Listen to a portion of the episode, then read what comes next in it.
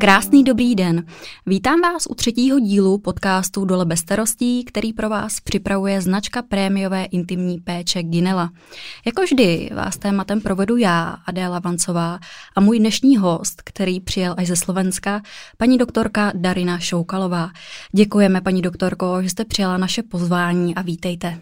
Dobrý den, děkuji za pozvání, vítám všetky posluchačky. Paní doktorka se věnuje oboru gynekologie a porodnictví už přes 10 let. Od roku 2013 působí v Kysucké nemocnici v Čadci a je odborným garantem gynekologicko-porodnické ambulance v Medmedical Clinic Oščadnica. Řekla jsem to správně, paní doktorko? Výborně. Super. Každopádně v dnešním podcastu si budeme povídat o hormonálních změnách, které provází nás ženy celý život. První přichází už s pubertou a začátkem menstruace, další pak v těhotenství. Doslova hormonální bouře potom přichází během menopauzy.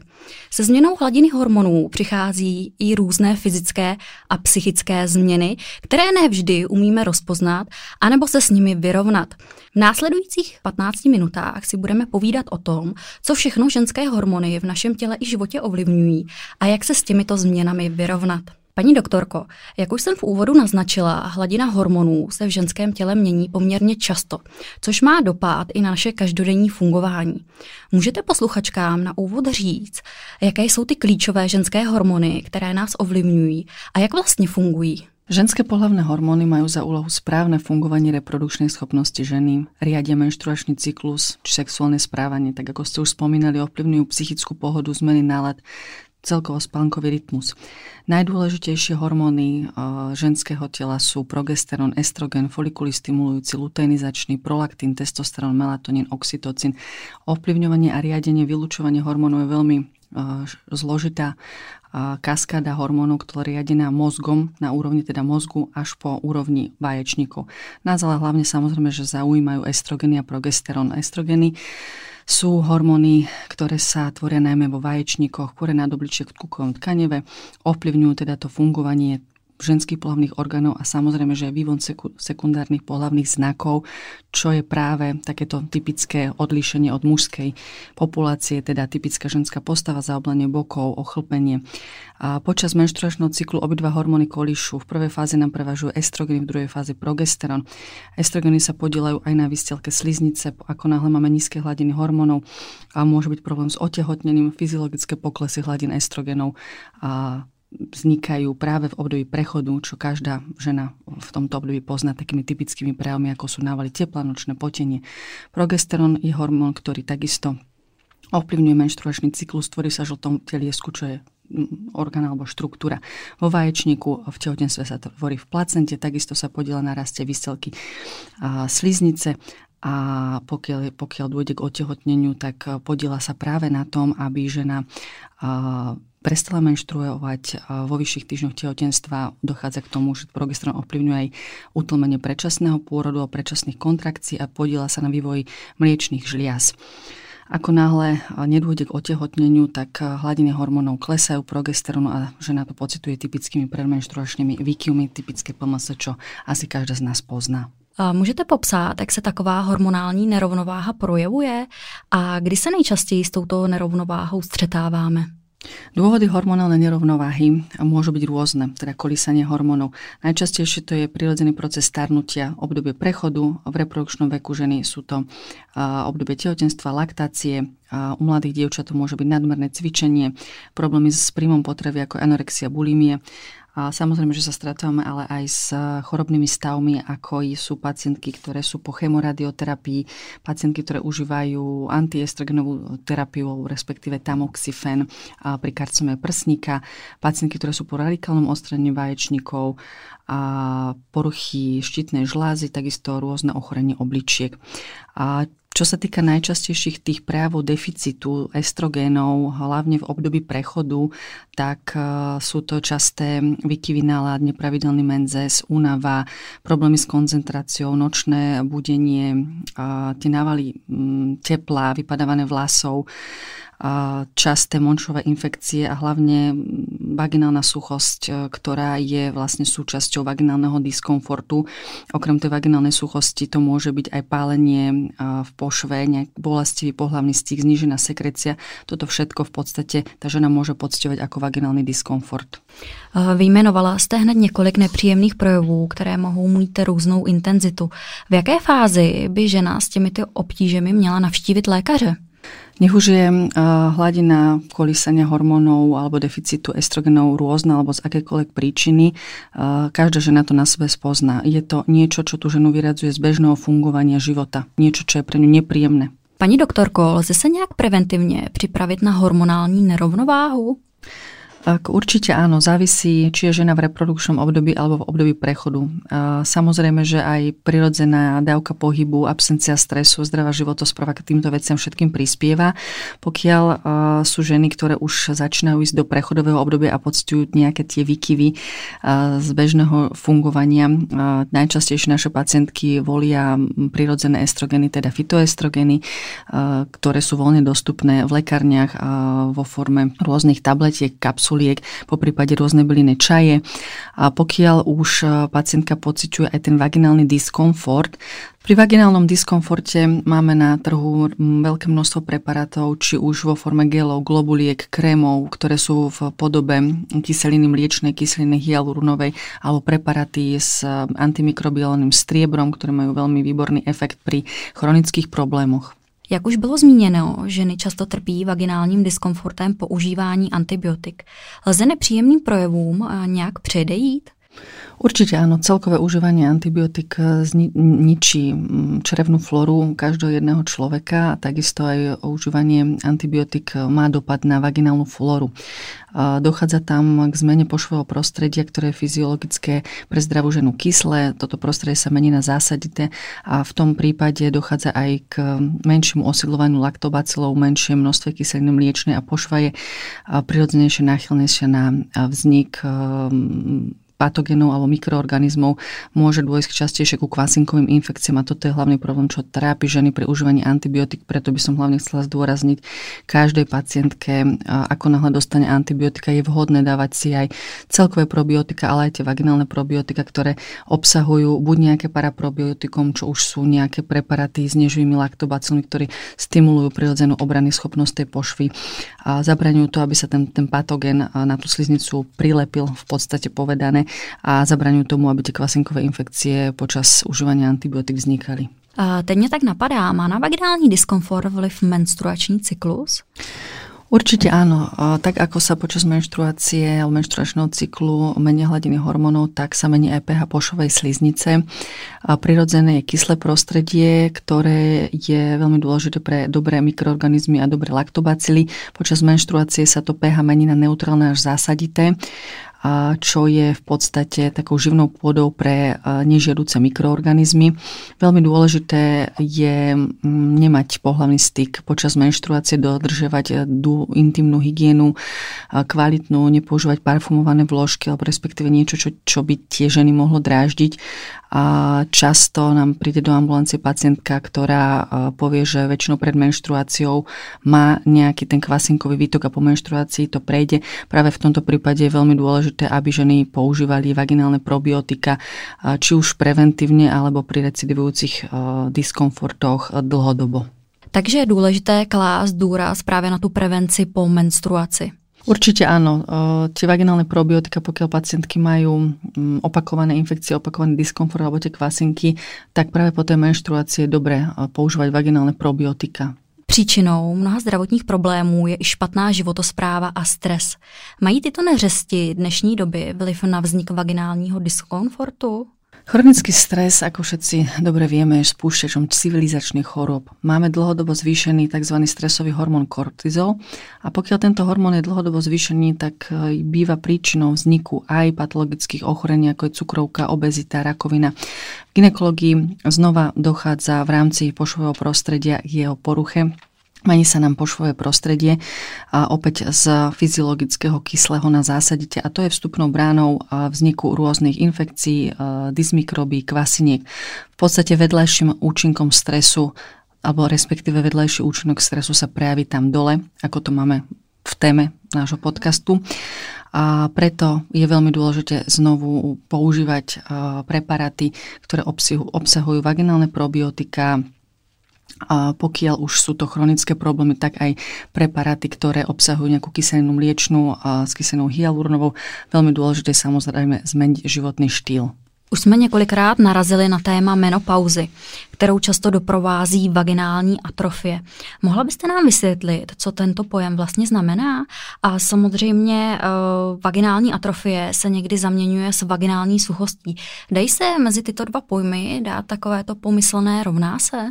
A veľa ľudí si to v laickej verejnosti zamieňa, ale v podstate atrofia je to už klinický nález náš gynekologický. Je to niečo, čo ja môžem vidieť, teda objektívne stanovenie diagnózy. Je to stenčovanie a vysychanie stien pošvy. Suchosť pošvy je naopak príznak vaginálneho diskomfortu. To je práve to, čo tá žena pociťuje sama. Hej? A ten stav deficitu estrogénov sa v pošve prejavuje stenčovaním, vysušením pošvových stien, teda tou vaginálnou atrofiou. Pošvová sliznica sa stáva kratšia, zužuje sa, má menej vrstiev, stráca elasticitu, lubrikačné vlastnosti, preto dochádza k tomu, že tie ženy majú bolesti pri pohľadnom styku, môže dôjsť až k drobným poraneniam v okolí rodidiel.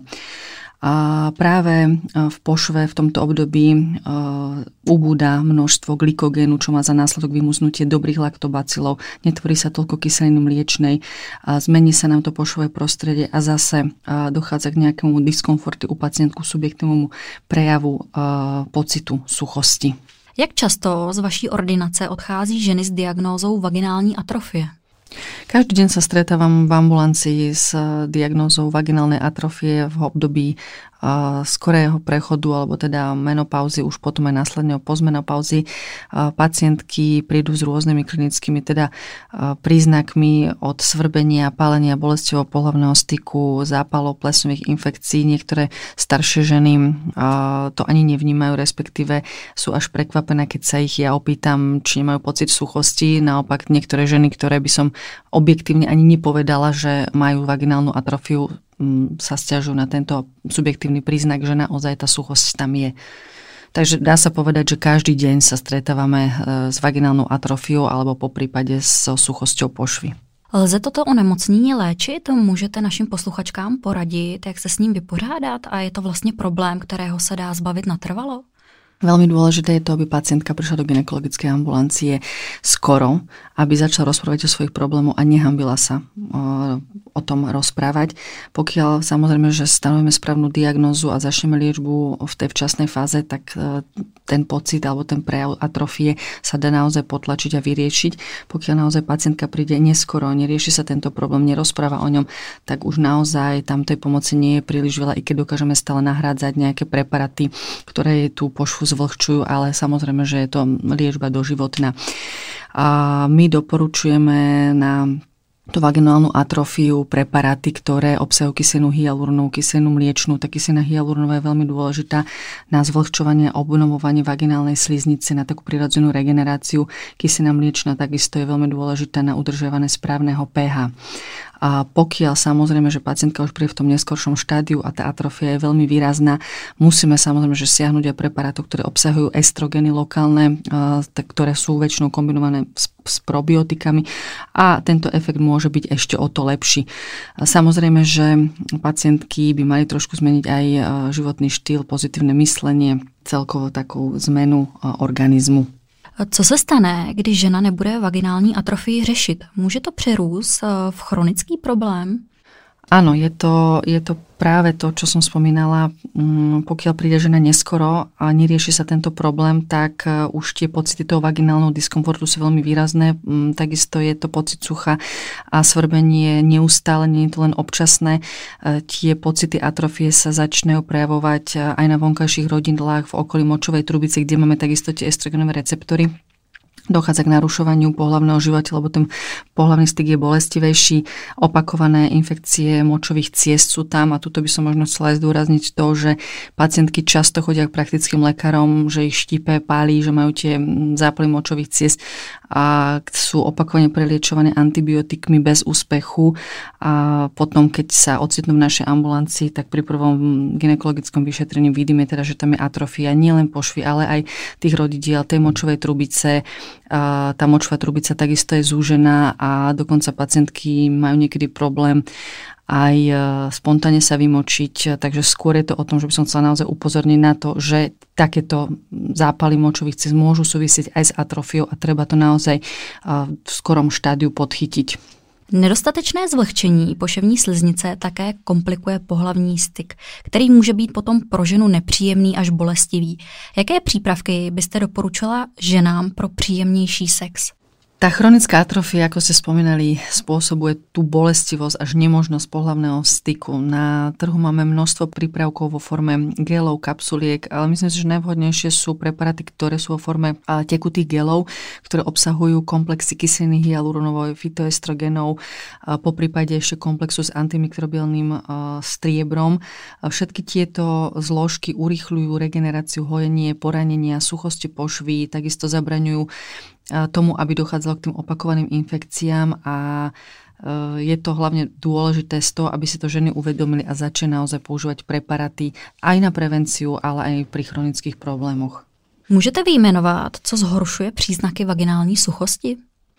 Veľmi dôležité je spomenúť, že v tomto období prechodu je dôležitá aj sexuálna aktivita partnerov, pretože sexuálna abstinencia spôsobuje takisto vaginálnu atrofiu. A ženy si naozaj myslia, že v tom období prechodu už to nie je potrebné, na čo v podstate by potrebovali ten pohlavný styk, ale z fyziológie vieme, že naozaj ten pohlavný styk alebo respektíve pohlavný orgán je prirodzený dilatátor pre pošvu. Dochádza naozaj k takému prekrveniu tej pošovej sliznice, takisto zvlhčeniu. A pokiaľ samozrejme, že tá partnerka nemá toho partnera, tak naši odborníci a sexuológovia veľmi zdôrazňujú aj na samostatnú masturbáciu, ktorá takisto má nejaký vplyv na tú pošvovú sliznicu. Vaginálnu atrofiu môžu pociťovať ženy, ktoré sú aj chronické fajčerky, poprípade tie, ktoré majú vyšší príjem alkoholu. Na závěr jsem si, paní doktorko, připravila jednu aktuální otázku. Setkala jste se s tím, že by mělo na intimní zdraví vliv očkování proti koronaviru? Celkové očkování proti covidu, myslím si, že nemá vplyv na vaginálne zdravie. Skôr pacientky, ktoré sú po prekonaní tohto ochorenia, tým, že mali ťažší priebeh, majú celkovo oslabenú imunitu, vyčerpanú. A dochádza takisto aj v tej pošovej sliznici k narušeniu toho fyziologického prostredia patologické. A je to stav, kedy naozaj tá žena alebo ten človek bol po dlhodobom užívaní antibiotík, kortikoidov a toto má hlavne dopad na celkové to zdravie. Prichádzajú pacientky do ambulancie, kedy povedia, že naozaj buď im vypadne menštruácia, padajú im vlasy, alebo tá menzes je silnejšia. Je to stav, ktorý môže naozaj po prekonaní trvať niekoľko mesiacov aj pol roka. Paní doktorko, poslední otázku dnešního dílu máme za sebou. Krásně nám to uteklo, protože se s vámi moc příjemně povídá. Já bych vám tímto chtěla moc poděkovat, že jste si na nás udělala čas a podělila se s námi o zajímavé informace. Myslím, že já i určitě naše posluchačky jsme zase o něco chytřejší a vaginální suchost nás jen tak nedoběhne. Na konci každého podcastu nechávám vždycky prostor pro závěrečnou radu pro naše posluchače, takže je to vaše, paní doktorko.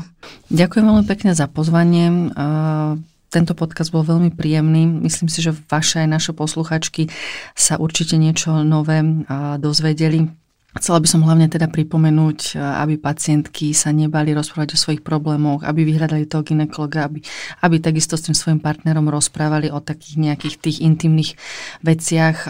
Možno tak ešte trošku upozorniť alebo pripomenúť, aby naozaj sa naučili používať aj vaginálne preparáty, vaginálne probiotika, pokiaľ majú nejaký taký diskomfort, aj čo sa týka už spomínaných tých infekcií močových ciest, aby to možno, že nie vždycky riešil praktický lekár, ale aby tá pacientka naozaj po opakovaných infekciách navštívila toho gynekologa. A myslím si, že veľmi dôležité na záver je spomenúť, že pohlavný styk vo vyššom veku je veľmi příjemný a prospešný pro zdraví ženy. Já ještě dodám, že se na vás, na naše posluchačky, budu těšit u dalšího podcastu, který chystáme na začátku prosince, tentokrát na téma kvasinkové infekce v období Vánoc, a druhým tématem tohoto podcastu potom bude hojení a poporodní péče. Já vám děkuji za pozornost, užijte si krásně barevný podzim a těším se brzy na slyšenou. Děkuji pěkně, na shledanou.